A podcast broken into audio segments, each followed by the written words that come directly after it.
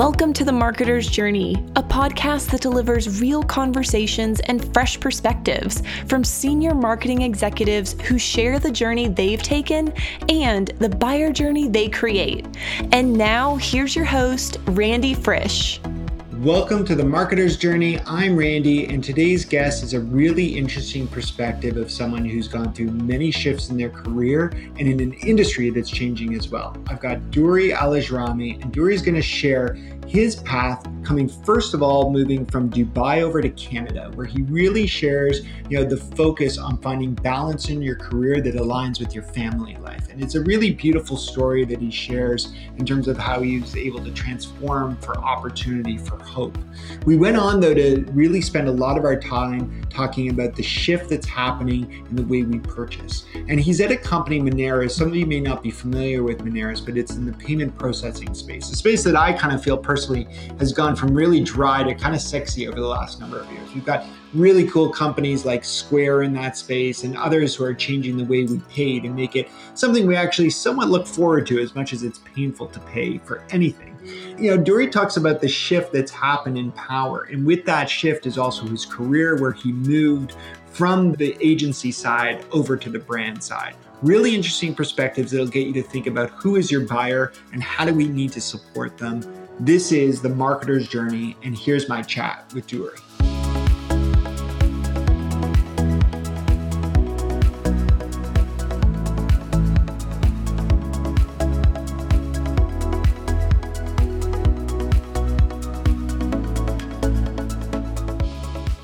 Hey, Duri, thank you so much for finding time to chat with us this week. So, my first question for you is you've taken this C level opportunity. It's not just a CMO. We get a lot of CMOs on this podcast, but it's CSMO. What does that stand for? So that uh, stands for Chief Sales and Marketing Officer. All right. And and what degree of sales reports into you? Do you have sales reps reporting into you at Moneris, or is this more the you know the revenue piece? No, absolutely. So I uh, I run both the sales department and the marketing department, and a few years back we decided to merge sales and marketing together as everyone should because they're t- the two sides of the acquisition coin. You have a lot of customers today that choose digital to onboard and to do business with companies, and then you have many who still want to call people or want to operate in the field. And this allows us to sort of put the two sides of the acquisition coin together uh, and, and make sure that we, we drive more efficiency with both. Gotcha. And, and for those tuning in who don't know the brand Moneris, Moneris is not a small company. This isn't one of these, let's be economical and throw someone the sales and the marketing side of the coin. How, how big is Moneris and how big is each of those two sides of the equation for you? Um, Moneris is by no means a small company. It is, uh, it is the true leader in fintech in Canada. We are the number one payment solution provider in Canada. We were the first payment solution provider in Canada. We're actually celebrating our 20th anniversary this year uh, under these, uh, you know, interesting circumstances. And uh, we operate uh, nationally across four office, uh, offices uh, across Canada. The total number of employees at Moneris is close to 1,800 employees. And within sales and Marcom, I have a total team of approximately 300 people. 300 people. Okay, so so you got quite a lot on your plate, and so let's take a step back. I mean, getting to this opportunity is an amazing accomplishment in your career. Thank you. Uh, early in your career, for sure. So I'm sure there's more great things to come. But you know, if if someone were to you know see your path, it's not traditional by any means. The first one that I'm curious about is what brought you to Canada, because you know the beginning of your career was spent in Dubai. hundred percent. So I think what brought me to Canada is what brought everyone to Canada, which is hope, uh, a more progressive life for the kids mainly. Um, you know, you're always driven. You know, I have a 16 year old and a 12 year old. And as much as I'd like to think that I'm in control of my life, they run it. Uh, you know, as a parent yourself, you would know this firsthand. I, I had traveled a lot throughout my life and I had sort of established some parameters around what life should be and what life shouldn't be. Uh, and you know, both me and uh, my partner at the time decided that Canada, we came and we visited here, and we fell in love, obviously, with the country and the people, and decided that this could be a new stepping uh, stone or a stepping ground for us uh, for the kids. Gotcha. Well, without, without getting political, I've had other people in the last number of months reach out from south of our border saying they're eyeing Canada, and we, we won't go there today other than than to say it's a great place. I'm, I'm curious more from a learning, though, for people thinking about making that geographical move and aligning it with their career. What did you go through to think about how do I move, forget about countries, continents in your case, and not miss a beat in terms of career progression? Yep and to, to make sure that we also satisfy all the legal requirements and the political requirements, you should do it legally, obviously, as our friends south of the border like to say. You know, throughout my life, I've had times where business and work and practicality has taken the precedent, and then sometimes you have to put life first. And uh, you know, whereas my move to Dubai from Jordan to Dubai was definitely more of a materialistic business mindset move or business was driving the move because Dubai was a bigger, um, you know, a regional market. You know, it was, you know, replicating the model of Singapore. It was the place everybody wanted to be, um, you know, 10 years ago and, and before in a way from a business. My move to Canada was definitely a point where I put life first and I put quality of life uh, first uh, for me and obviously for generations to come. Um, the way we did it is we actually had a, a couple who are our friends who had moved to Canada prior who lived in Dubai before. And they went through obviously the process of applying for a landed immigrant status where you you know you have to build a case and and provide enough proof to show that you can come and contribute positively and be uh, you know a, a good uh, citizen and and we applied for it and it took three years actually it's not it's by no means a short process it's a big commitment and obviously I had when I moved to Canada in 2008, I had a pretty established career in the Middle East. I was the managing director of Mindshare Middle East in North Africa, which is one of the largest WPP agencies globally. I had to uproot all that setup that I worked really hard to, to create around me there for the promise of you know a better future for the kids and uh, you know landing this job um, 11 years later on the client side where I needed to be, which is the normal uh, transition or or growth uh, for any agency professional these days with everything that is happening in the agency world and the agency model, the agency mo- business model is shifting and changing. Uh, was was a clear proof that I uh, made the right decision moving to Canada. That's a great summary, and and you fast forwarded a bit over those eleven years yes. as you refer to them. You know, and and and I and I think it's important to note, though. I mean, you you talk about making the sacrifice, but you you came in with a a great uh, brand, a great agency in Ogilvy One, you know, and and continued on through other agencies, you know, through you know DDB Canada, etc. I mean, these are these are powerhouse agencies. But then you you hit on that big jump that you made in the last you know three four years, and that is coming onto the client side. You know, joining a company like Moneris, where we started this conversation. And, and what was the appeal for you to leave the agency world maybe temporarily, maybe long term, and come over to to a client brand? It, it, honestly, I wasn't unique in that manner because every single agency executive I know, and obviously we're you know, it's it's not a huge world; it's a small world. Basically, I have agency executives in Toronto and and beyond in Canada, and we've all seen the transition and the shift that has been happening powered by digital. What digital has done essentially, it has allowed brands to create channels for connecting directly with consumers, whether you're talking about their websites or social media presence or any digital platform or digital ecosystem they create around the brand. Uh, you know that presence is for uh, the ability to connect directly with consumers and customers. Like you know, like you know, similarly, customers and consumers for the past 20 years have been leading the digital revolution. They've been building a new, very powerful voice in media. They are today dominating content production. It is no longer the CNNs and the Associated Press and you know the CBCs that produce the most content around any topic. Citizen journalism and you know uh, the democratization of content has created uh, like a wealth of consumer power. And this has allowed you know a digitally increasing digital customer, increasing digital brand has allowed them to connect directly, cutting the middlemen and women of advertising, basically. So the agency mm-hmm. model has become slowly but surely very obsolete, specifically the past 10 years. And this is something on the agency side when you keep hearing, you know, this customer has built an in-house the social media division or they've hired social media community managers. The writing was on the wall. We knew that this was a transition we've been educating and evangelizing for decades. And they learned, they finally learned, which is not a bad thing. Like clients now know the value of digital and they've made serious investments. At Moneris, by the way, part of the reason I was hired in at the beginning to become vice president of marketing communications is to build that in-house agency. I had for them the right experience to building successful multinational agencies across three continents and they wanted someone to come in and build that in-house agency which is exactly what I did for as VP Marcom and that sort of uh, paved the way for me to move to the new role of chief sales and marketing officer. Gotcha. So, Duri, I, I mean, an, an interesting perspective, and I feel like you've now stamped that your career is going to continue on the brand side because you know you've somewhat uh, spoken to the the challenges that the agency is going to have reinventing itself you know you, you you also started to hit on this reality of evolution and control of the consumer i think that's an interesting spot to take a quick break here we'll come back to the podcast with Duri.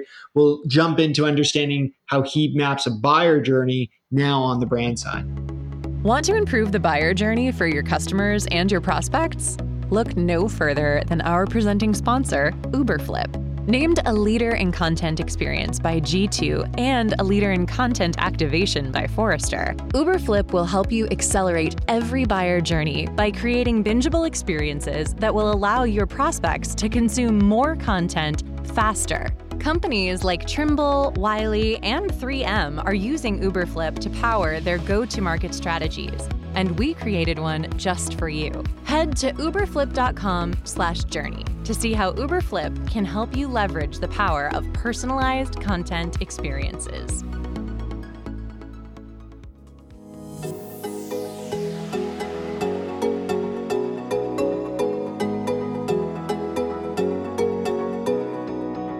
So I want to go a little bit deeper on how candid Duri just was about the decision to jump. And I've had a number of different guests on the marketer's journey talk about moving from agency side over to the brand or moving over to client side. And I think the perspective shared there is, is a scary reality. And it's one that I worry about for some of the people I know who have been very successful on the agency side at what point will we start to rely more and more in-house? You know as, as Duri describes the importance of connecting with our consumer has moved in-house has moved us to think about how we build teams in-house who can reply in moments not turn around campaigns in days or weeks. And i think this is a shift that a lot of us are going to continue to see and it'll be most interesting to understand over time how agencies reinvent themselves how they become able to respond in the same time that someone in-house who understands your brand, who's helped building that brand over time and building connections with the customer can do the same.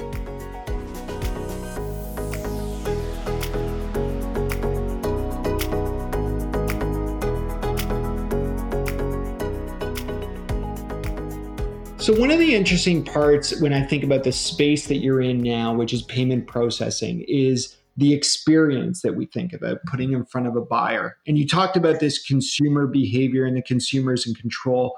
Historically, I would have thought of a solution like Moneris as a very B2B sale. You got to get stores to use that infrastructure and you got to set them up to be successful. Now, as a consumer, I walk in and I want it to be a great experience when I pay, right? I mean, that like how I tap, what that interface looks like how do you think of running as a CMO a brand that has to appeal to two sides of different buyers?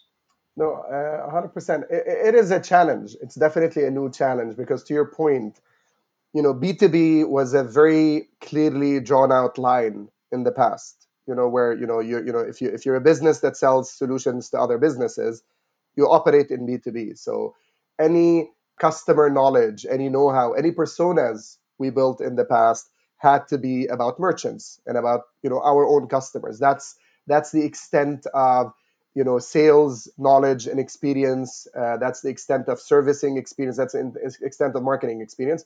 And B2C is a different planet. What has what has happened now is first of all, when you think of the largest segment of customers for any payment solution provider, it is the small businesses. It is the millions of small businesses who have just made the switch from a consumer to a business. So they went from the being the, the C to the B, basically. So they bring with them a lot of the appetite, specifically the more digital native, millennial. They bring with them a lot of the experiences and benchmarks and appetite from the consumer world. Uh, they've used Expedia to book flights. They've used Airbnb to book, you know, uh, rooms and cottages. They've used Uber to move around, and they understand what a good experience, what a good customer-centric, empowering experience is. So you have that influx of all those gig economy marketplace people coming into payments with their expectations of what a good experience looks like, how you should cater to me as a customer, how digital centric your offering should be, how I can choose my own channel of choice. Maybe I don't want to call someone, maybe I want to go online and buy my solution online. So that's the influx from the sort of from the front end. From the back end as well, to your point, which is you know absolutely correct, is today when you go into a restaurant, for example, in the past, the owner of the terminal or the operator of the terminal is the merchant. They hand it over to you, you swipe, you tap, you insert the card, you put your PIN, and then it's done. But today, what's happening is the customer can choose to split the bill. The customer can choose if they want an e-invoice or a printed out receipt. The customer can choose multitude a multitude of things. Uh, sometimes also it's an input point for research for surveys as well, for like quick snap surveys. So it is starting to bleed. Payment solutions are starting to bleed into uh, more of a customer B2C. We call it B2B2C basically experience. Plus, when you're thinking of you know uh, your you know your Apple Watch being your new payment device or your new card on file. Your phone is your new payment device. It is, you know, the lines between B2B and B2C from an experience perspective, from a technology enablement, from a mobility perspective are blurring. And now payment providers are having to think of both the customer experience in our traditional sense, which is the merchant, and the consumer experience as well, to make sure that we offer a holistic winning experience that word holistic is such an important one. I, I'm curious as you operationalize your team, how holistic is that approach? Do you have one team that's focused, if you will, on the B2B experience and one on the B2C? Are there the same individuals working both sides of the coin? So that's a great question. So today the way we operate is we have so you know it's a bit of both I would say.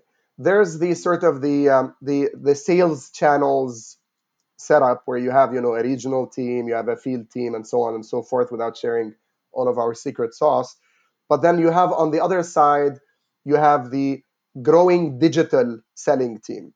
So you have the traditional sort of call center field regional type of team and then you have a growing and aggressively growing specifically during covid obviously a digital selling team that operates across virtual channels. So whether it is the same way we're communicating over like a Zoom call or a Teams call to be able to sell and impress and influence merchants through a virtual means because of the new reality we live.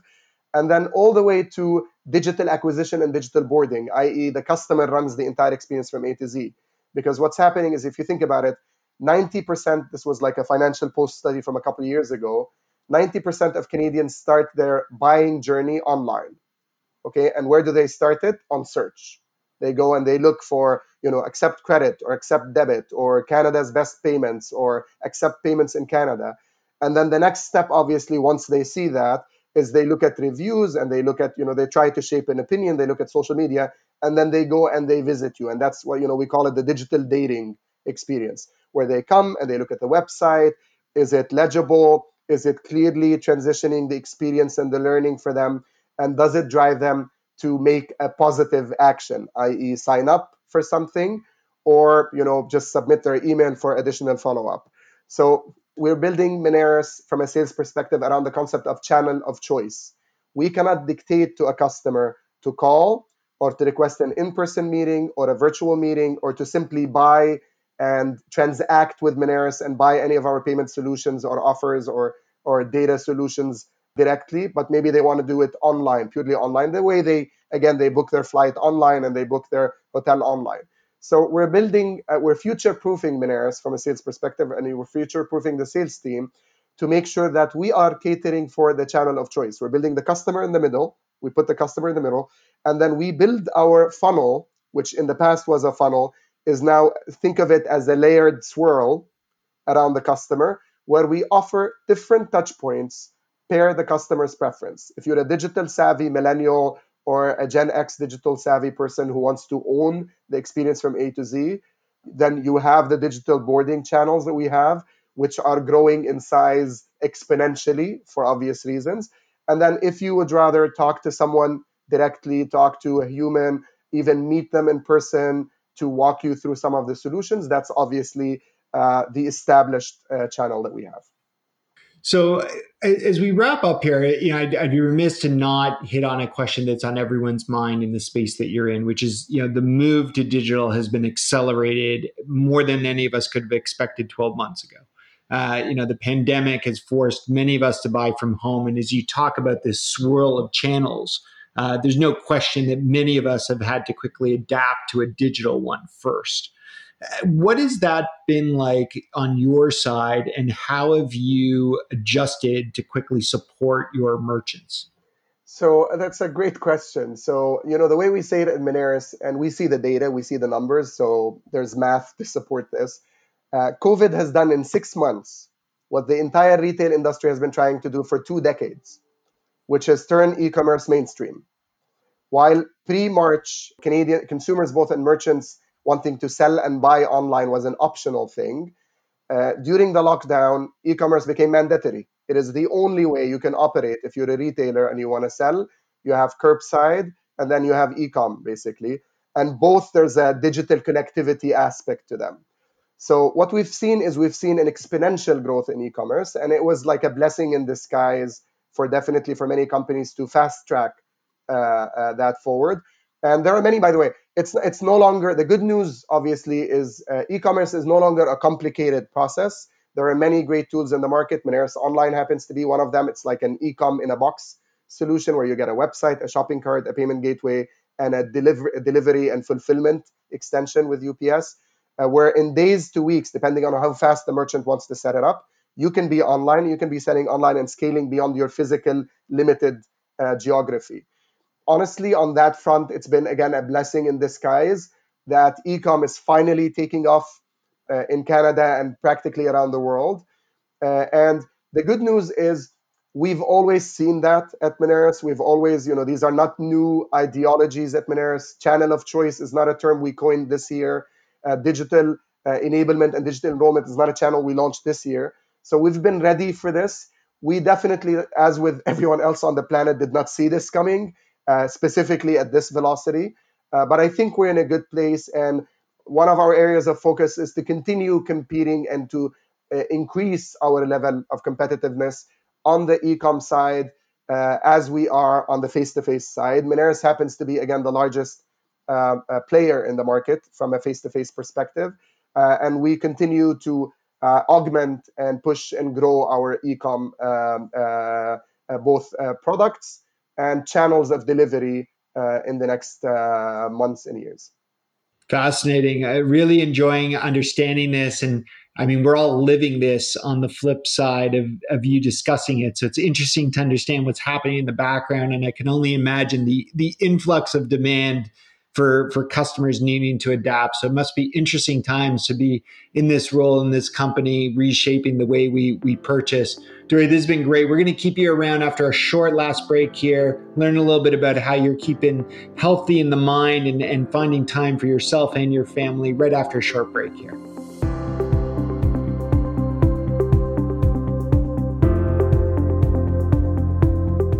One of the things that I can't stop thinking about listening to Duri is how much control the buyer has today and how much that experience ultimately matters. I mean, think about many of us in our day to day. When we're on Netflix, we're in control. When we're on Spotify, we're in control. And these are great experiences being put in front of us.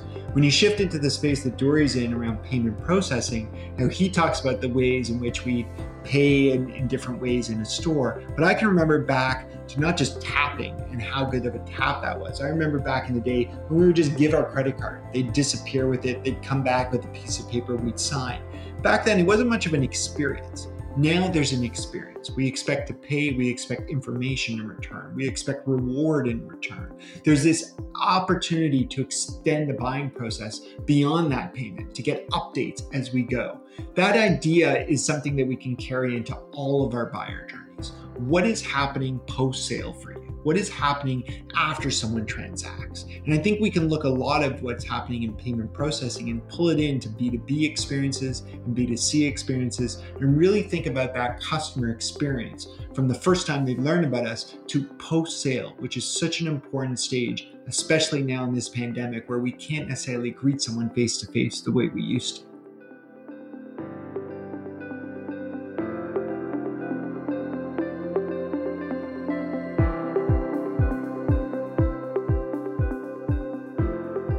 Okay, so we've unpacked your career. We've talked a little bit about the wild space you're in and how the world is adapting.